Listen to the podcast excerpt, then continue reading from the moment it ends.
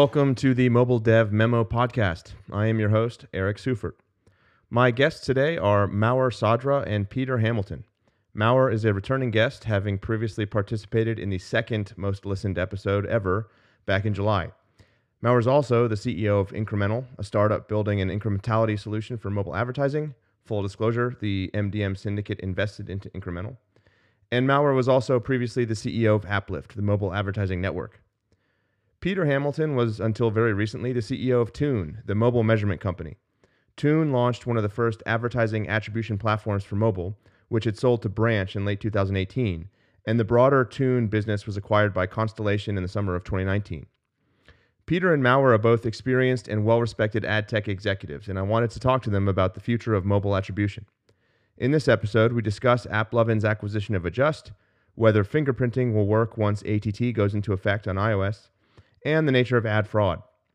We recorded this session in early February, but I was unable to edit the file until recently because of the weather emergency in Austin, Texas, where I live.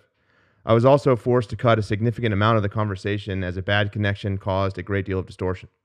I hope you enjoy the episode anyway. Thanks for listening, and I present you with Maor Sadra and Peter Hamilton. Peter, Maor, nice to be with you guys today. How are you doing? Good, good. Thanks for having us. I'm doing pretty good. Thanks, Eric. Um, Maor is uh, kind of a returning champion to the podcast, but Peter, you are uh, you're you're a new uh, new fighter here. I was just remember I was trying to think the other day when the first time we met was, and I think it was um, at like Slush 2012. We went to go get a coffee. That's probably true. Yeah, uh, I miss uh, going to things like Slush. Yeah, amazing well, especially show. I, I miss Slush a lot, but that was kind of that was before Slush was Slush. That was like it was at the much smaller um kind of it wasn't even, there was like cool. an event center absolutely yeah, yeah. I, I so i could i could tell you how how much smaller slush was that year i spoke at that slush so you know now it's like you know the, the king of you know it's like royalty uh and you know prime ministers and stuff that get to speak there um so we have a lot to talk about today. Mm-hmm. uh i think when i when we sort of organized this it was just sort of like broad you know sort of like themes that we wanted to discuss. And and now we i think we've got kind of a tent pole sort of uh, topic here uh, you know, as a current event, uh, with with that being the the Adjust acquisition uh, by AppLovin, which just happened what two two or three days ago, um, which is pretty pretty relevant, and then also um, you know for all of us, uh, but also kind of I think a pretty monumental uh, moment. Um, could could could potentially I think cattle, you know, it could be the sort of uh, start of you know what we end up recognizing as like this M and A spree um, that was kind of catalyzed by the IDFA stuff. So uh, I think uh, it's a really good place to start the conversation. Yeah, so I think first of all, this was long coming. I just hired a a CFO like two years ago. If you look at these backgrounds, this guy's like all about selling companies. So I think they were kind of looking for an exit angle for a while.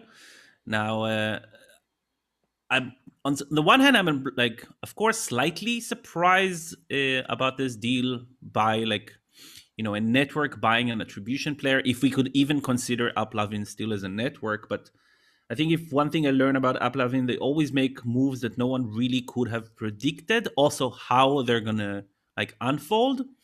Um, you know a lot of talk is about like adjust will not be independent anymore and uh, like many of their customers will leave them i think the reality is same as applovin has Lion Studios and you don't really see companies stopping to advertise on applovin maybe just a few same goes for adjust so now applovin has basically completed stack like i uh, did a visual diagram of their stack it's it's a google and it's a facebook I, I have no idea what's their uh, like revenue run rate these days, but I'm assuming it's way past one billion probably across the board. And if not, if not, maybe one billion revenues. Uh, when it comes to EBITDA, they're probably at half a billion, 700k, 700 um, um, million. Which again, it's like, it, like either they take it like public themselves or they just continue this phenomenal growth with more acquisition, giving them an edge um, like I don't think that necessarily it's like we're not gonna see maybe tomorrow ironSource making a bid for AppsFlyer, but maybe a year from now we will um, see like similar consolidation.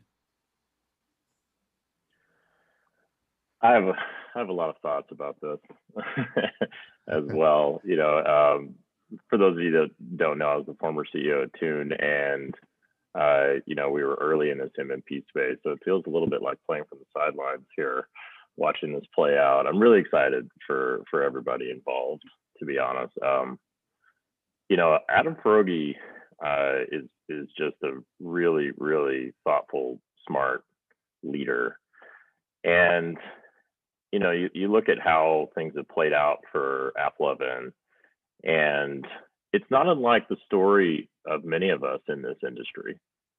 You know, maybe we started out, you know, uh, uh, maybe you know first party working for a brand or or you know maybe in an agency and and then maybe we you know got into ads and maybe built a network and and then we realized we needed some better technology we kind of started to move on into that direction and build build uh, eventually maybe a SaaS platform you know uh, and then building the data components around it and then you know building a stack and you know it's it's just uh, in the ads ecosystem, most people get their start in ads, and uh, and eventually it just starts to evolve and starts to mature and grow and and I think uh, that's what we've seen with AppLovin. And yeah, it's not a, a, just a network anymore whatsoever. I mean, it's a, it's a platform play, you know, and it makes sense that you know there would be more and more um, you know tools for developers to use on that platform and um, you know, on the other side of this, you know, this is not just like a you know a tuck in another product, you know, addition. Obviously, this is a major acquisition, and with Adjust, you know, we all know them to be the most financially uh, sound uh, organization in, in, the in the MMP world. They've they've always uh, really really focused on uh, you know fundamentals when it came to to their their finance, and they they played things from what most outsiders think, you know, conservatively. Uh, but they also built a really big business. And when you when you're thinking about you know taking a, a, a major you know platform play company public, um, not only does this you know spread out the offering horizontally, it adds to the P and L. It contributes heavily to the P&L, which is fantastic, you know, uh, for for taking a company public. So so yeah, I, I think this is a this is a, a really great move, you know, sort of for everyone. Um, it's great to see something, you know, uh, with a B on it uh, anywhere in this category. It, it makes me excited to to see where we're going from here.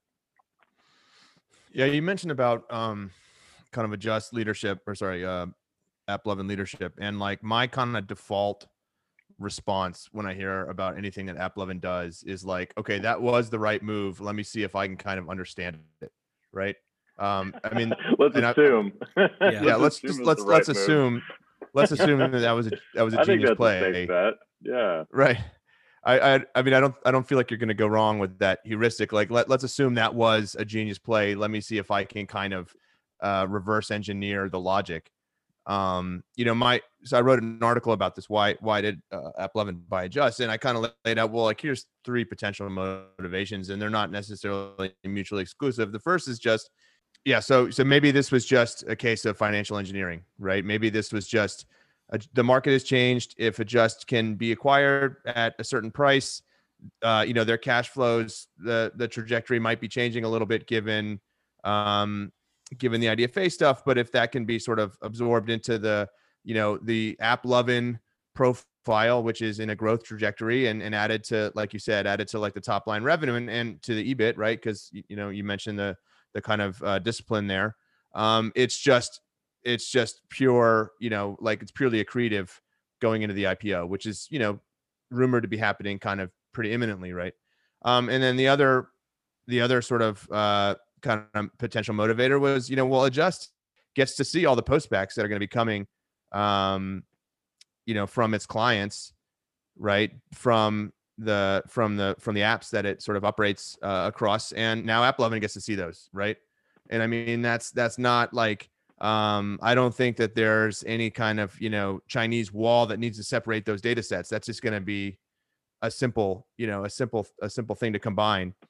Um, and then the last is you know if you turn if you if you look at AppLovin and you see AppLovin as like a kind of a superset of of businesses, right? There's a games publishing business that's big, right? There's an ad network business, and now there's an attribution business. Well, they've got basically what looks like almost a self-contained platform, a self-contained app ecosystem, right? And so if all that becomes first party, maybe there are ways to utilize some of that data that doesn't really contravene the kind of privacy policy that Apple's pushing because it's all first party. If Apple if if Apple AppLovin's game devs are first party and its attribution systems first party and its ad network is first party, right? And all that's operating, you know, within those boundaries, maybe none of that sort of uh none of that um you know f- uh contravenes the ATT policy. So, so those are just kind of I think the financial engineering one is interesting because, you know, Apple AppLovin's president came from KKR right? So he would be, you know, an expert at doing those kind of deals. But I think the other two are kind of interesting to explore as well. Yeah, I mean, I um, well, I mean, in in talking about bringing the the sort of data models or knowledge together, um, certainly I, I think there will be some, you know, some, you know, some collaboration maybe right uh, between teams, but I, I I can't subscribe to the more conspiracy theory side of this that that somehow uh, they're they're going to be you know uh, a, a, left and right hand operation where they're totally you know sharing everything and that you know all of a sudden you know the AppLovin ad network is going to have every network's data in it. Um, I, I think there's I think they're going to be very disciplined about that because they need to be. Uh, I think you know, I've I've rung the unbiased bell as a software provider a lot, and especially I love to see a competitor, you know, pony up or connect, you know, to to a major you know ad business for that reason. Um, but as I've watched it play out in various scenarios, I I think that uh, there's there's a real there's there's a way to really keep it separate, keep the trust of customers, and and be very thoughtful about that throughout and if anybody can do that again I, I, think it's i think it's Adjust. I think it's you know that that they have a culture of that in their company um, you know to be to be very scrutinous on these items. Um, and uh, and yeah i i think it's going to be i think it's going to remain uh, yeah as you as you describe it of more more of a chinese wall than, than we would even expect. So from my point of view and actually I actually really do think differently. Also, like knowing a little bit, like AppLovin's rise of power and Adjust rise of power. Like if you look at the AppLovin, for example, so they started as a network, became a DSP. Uh, I don't know if you guys know it, but MoPub at some point forced AppLovin to make a choice between their SDK on the MoPub mediation or being a bidder on the MoPub mediation. Because what AppLovin basically did is they used their DSP on, Mo- on MoPub they figured out exactly what CPMs they need on who in order to be first on the auction. They went directly to the publisher and said, well, integrate my SDK first in remediation. This is I'm able to guarantee these minimum CPMs. And they reached a point where using MoPub as a vehicle, they actually found the best media, the best publishers, and positioned themselves to the point where their SDK um, penetration was bigger than that of MoPub. Now, one day, suddenly, AppLovin, I remember this. I was uh, at, uh, I was still chief revenue officer at AppLift. I got a call um, from Mark, who was chief revenue officer for AppLovin, telling me, "Hey, do I want to be one of the first ten DSPs integrating to the AppLovin SSP?" Back then, from AppLift point of view, AppLovin was a demand side player. Suddenly, they're a supply side player. Now, I think that here again, they will probably integrate adjusted. I think that the pitch for a while will be Chinese wall. We don't touch the data and some point. I think that that will be the pitch until they won't need for that to be the pitch. And I think they always make like strategic, aggressive, smart moves. And indeed, it's kind of like what Eric said. It's like, well, let's assume that this is the right move. Now let's figure out why. Um, I think it's going to be a while be- before we actually understand the why. I don't think it's that transparent. I think it kind of makes sense. You know, they they will have access to everybody's postbacks, like clients, networks, platforms, and you know, right now we're seeing like the FTC debate Google, like you know, separating uh, like the DoubleClick component basically from Google because Google is kind of a, not kind of is a monopoly. We are seeing a monopoly rise to power, but no one's going to be able to stop it. So you're investing day one. when, it, when, this lists, you're you're in there right at the debut price. Yeah. Is that what you're saying? Yeah, yeah, um, sure. Okay, I one thing I wanted to another topic that I wanted to cover here because I think it's um, you know, it's it's something that I feel like is not settled science, um, and maybe uh, you know, maybe getting you guys' insight would be helpful uh, in in terms of contributing to the discussion. So uh, fingerprinting post ATT, right? So Apple been super clear on that, right? I mean, if you go to their data and privacy FAQ, it you know it, they couldn't be more clear. It says, you know, can I fingerprint? No. Um, now, what I'm hearing from you know a number of different ad tech companies is like, well, okay, we're not going to fingerprint, but we are going to probabilistically attribute. Um, and that'll be fine uh, because we're using data that you know is not the IDFA and and and data that you know there's sort of a, a legitimate use case for in any app, and so and so therefore um, you know it's it's not it's not it's not even really going to be detectable, right? And this is not like public stuff that people put on their websites, but that's the kind of general sentiment I'm getting. Uh, my sense is that fingerprinting is just not going to fly. That that you won't be able to do it um, first of all, if you're my well, okay, I, I, would like to hear everyone else's opinion first before before I uh, you know kind of expand on that. But my sense here is that just fingerprinting is not going to fly. It's not going to work. Yeah, so I would say when so you say it's not going to fly, what do you what do you mean? I mean, well, first of all, I just don't think it'll be performant enough to even be worthwhile to do. Um, I feel like if you're if you're going to invest time and energy into making something work, it's probably not probabilistic attribution. It's probably just um, being really good at parsing out signal from the SKAdNetwork postbacks and the conversion values there. That just feels like a safer place to invest time and energy. Um, but I also just don't think I think Apple is going to come down on this. I think Apple is going to is going to be on the lookout for this. They're going to know kind of which SDKs are you know serving that purpose, um, and they're going to be kind of very cautious around um, allowing apps to you know to to sort of even collect that information, access that information with no obvious for no obvious reason um, if it could be used for fingerprinting. So look, every marketer I speak with, and obviously, like you know, what what we're doing at Incremental is is not attribution at all, but um, we are speaking about like about the area of how are you planning and so on. From what I'm seeing, so SKAdNetwork, yeah, it's not great, but it's uh, you know it's deterministic last touch attribution, aggregate level. Um, from what I'm seeing right now, everybody's reaction to this is they're just going to use it. They're just going to use it through their current attribution solution, assuming that some of the users will opt in for IDFA sharing, and then they will have, you know, there will be a use case for the attribution company to to actually handle the attribution. And when it comes to SKAdNetwork, they're going to rely on the attribution solution like the MMPs uh, to handle the conversion value.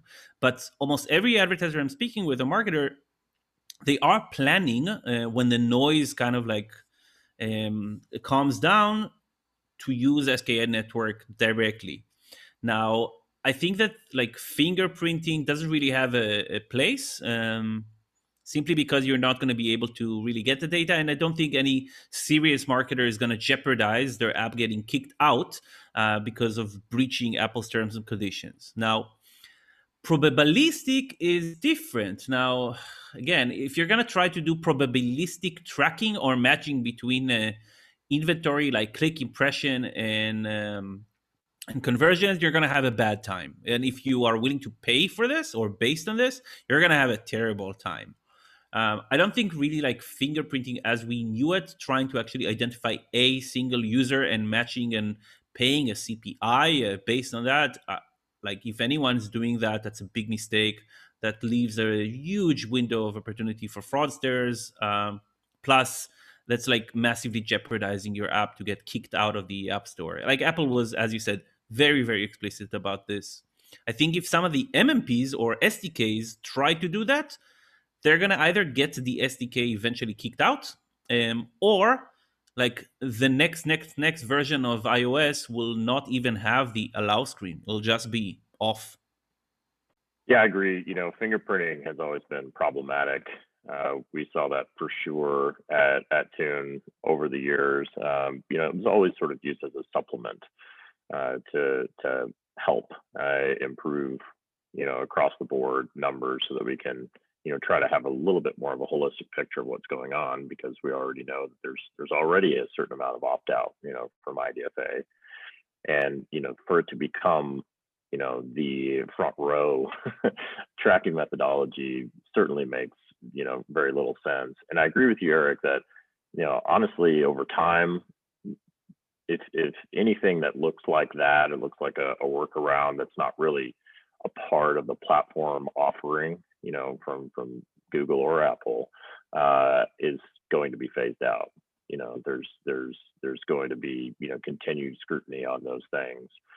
And I think we're going to see, well, what I would like to see, let's say, is a move back toward understanding first party data really well uh, from the advertiser side and first party data starting to inform our decisions about how we think about our customers and what our customers look like and and uh, and that we might start to get the knobs and dials back into our control as an advertiser uh, on on the ad platforms.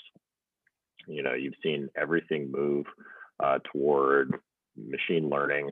Uh, on, you know, if you're buying it on, on Google and other platforms, and uh, you know, because they know better than you do what your what your customers look like. And I think you might see a shift back to advertisers knowing, you know, what their customers look like and making the decisions about how to target and how to focus uh, their advertising on an audience that's third party. Um, so I don't know. I, I get excited about that idea uh, of, of you know sort of the the machine learning maybe you know starting to be more focused on the first party side. Yeah, I was um was having conversation with a client yesterday, and I mean that was kind of the exact point I was making, which was look, you know, you basically were uh outsourcing all of this like audience development and audience exploration work to Facebook, right? And you just won't be able to do that anymore. You're going to have to actually know who your audience is. Um, and there's like a sort of second order component to that, which is you got to build products for that for an audience, right? Um, and it's like a lot of that, a lot of that um, effort was was just abstracted away. You just made something, and Facebook will find the most relevant, you know, most profitable users for that something. Right now, it's like, well, okay, we actually have to think about what we're going to make and think about the audience that exists for that thing right and then almost you know the the product becomes you know the the marketing it's actually product marketing like really doing marketing as opposed to just making whatever you want pushing it out and facebook like saturating the, the tam for that right and i mean that's why like the d2c sector is to feel some pain here because you look at some of this d2c stuff and i mean it's like I get the ads for these products, and it's like there might I don't know who the hell else they're targeting. That was like almost purpose built for me. It's like, you know what I mean? Like, how did they find enough people to buy this stuff? Like, I don't know. It's just like stuff that was like so um so narrowly defined in the product sense. But you knew that Facebook will find every single relevant user for that that it can pay. Um, so no, I totally agree, Peter. It's like it's gonna change. I mean, it's not this isn't just like an advertising shift, right? Like this isn't like you know a sort of superficial change in the way that you use an ad tool this is going to like percolate down into the products that you build and like who you and understanding who you build them for would really inform the decision to build them in the first place but again like uh, advertisers can still use idfv and share those with vendors correct? So yeah but actually re- so they can rely on on their first party data and share it with external. They the only thing they can't do is use it for you can't match it to anything of course right? You can't use it basically to track um, customers outside your app but you can create Right. se- segments and again you need to do better. Of course like when it comes to advertising your product yeah that becomes a major like headache and how to and where and you actually need to think like a marketer like you know where are my audience uh, going? And you need to think a bit more contextually and you need to um, like use heuristics and you need to test stuff. And it's not going to be like you know you just put a budget a goal on facebook and it works and you have no idea how it works and why it works and you cannot recreate it. I think it will of course give a lot of opportunity to niche media players. It will of course give a lot of opportunities to fraud uh, like always.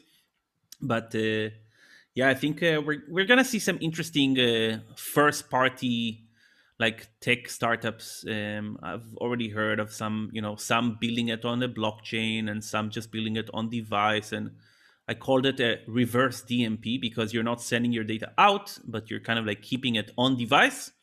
And you have a product like a third party product helping you digest this on device data so that you can actually make some sense of it.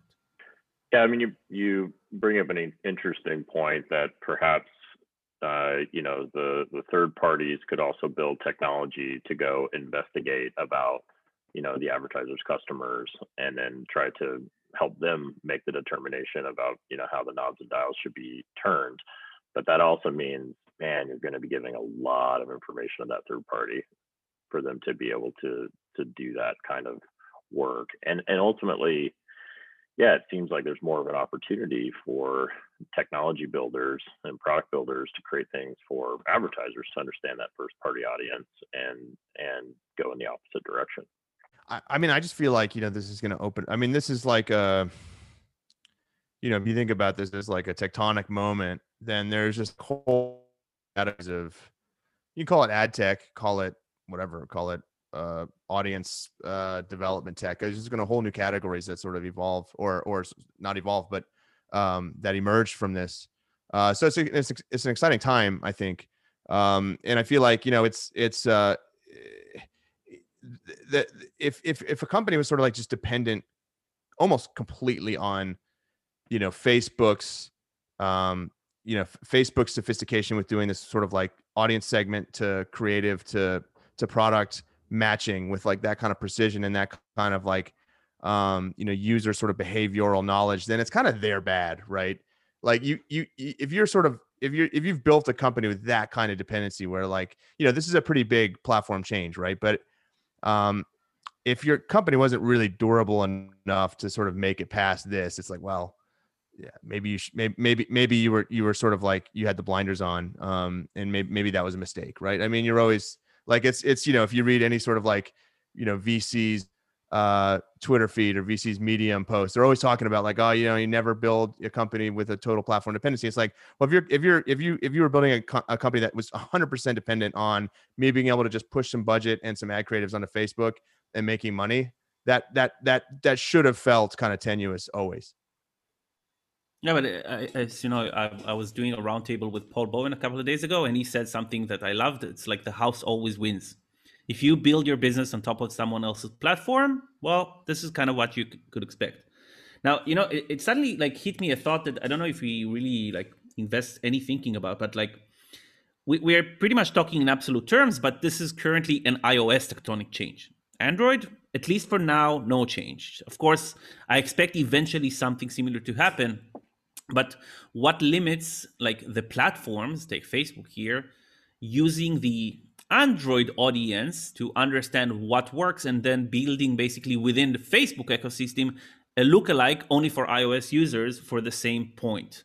So means that while there is a tectonic change you still have a massive other like plate that has absolutely no change. And at least for now there is still a window of opportunity for platforms to utilize that data. Well only basically for like if you're big enough like facebook google and have enormous first party data of both operating systems.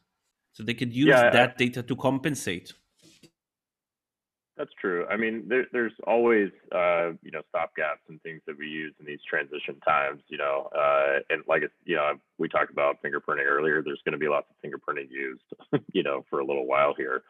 Um, but I think we're all probably of the shared mind that, you know, eventually the the plates will shift on that side as well, and that this is this is sort of a movement of of consumer privacy that's going on, and it's probably not even going to stop here. Um, so so yeah, regardless of what you know Facebook might be able to do in the meantime, uh, they've they've got to be planning for the eventuality. Uh, I've I've got a question that's related, but but uh, but also kind of like a separate uh, separate direction. You know, I I'd always you know going to the the you know the advertising conferences and stuff. There'd always be like the the fraud detection companies and and you know the some of the MMPs talking. You know, giving the fraud presentation, they'd be like, you know, these fraudsters, they're always one step ahead. They're always out. They're out to get you, and they're one step ahead. Like, who are these people? You know what I mean? Like, you, you know, we heard about the the people that were running like the fake news uh companies you know it was like a couple people based out of like an apartment in, in montenegro running like these clickbait you know pro trump articles uh during during the first uh or during during uh, uh trump's original uh run and it was you know just people just trying to make a buck on that and but you know it was pretty easy to understand that that ecosystem right if i make a very clickable uh uh, headline, people are going to click on it and I make money on the, the, ads that I show. But how do people even understand, like, who are these people running the ad fraud schemes? Are they like former advertisers who understand the ecosystem really well? Like, if these people have been found out and caught, right? Like, do, is there any profile of, of who they are? Like, former ad tech company people who just sort of like broke bad and created, you know, you know, created these sort of like, uh, these dark enterprises where they just defrauded people and and they just know the, the ecosystem really well the, the, so in AppLift, unfortunately, I had a lot of cases of fraud disputes, and in retrospect, I understood that some of the publishers, in parentheses, or the ad tech companies we worked with, were just a fraud operation. And this is this was not individuals; this was companies. This was companies where sometimes the employees knew exactly what they're doing, and the I would say the values of this company was we are making money. We're making a lot of money and some of these are really, really smart people who either were working for an advertiser or working for an attribution provider or working for a network. They kind of knew how this system of tracking worked. And then instead of spending their time, how could we build value for others? It was how do we build value for ourselves? And I would say some were like the it's a value question, it's a culture question, but they are like the people, they're just like us. You know, they're smart people who have their heads on their shoulders, but just decide, you know, it's easy. I'm to do it. Yeah, I, I, the only thing I would add to that is uh, generally they're not longtime veterans. Um, they're they're early in their careers, uh, and they've they've figured out a few loopholes that they can exploit, and they just press on the gas, um, and they don't really think about what's going to happen to them when when the gig's up.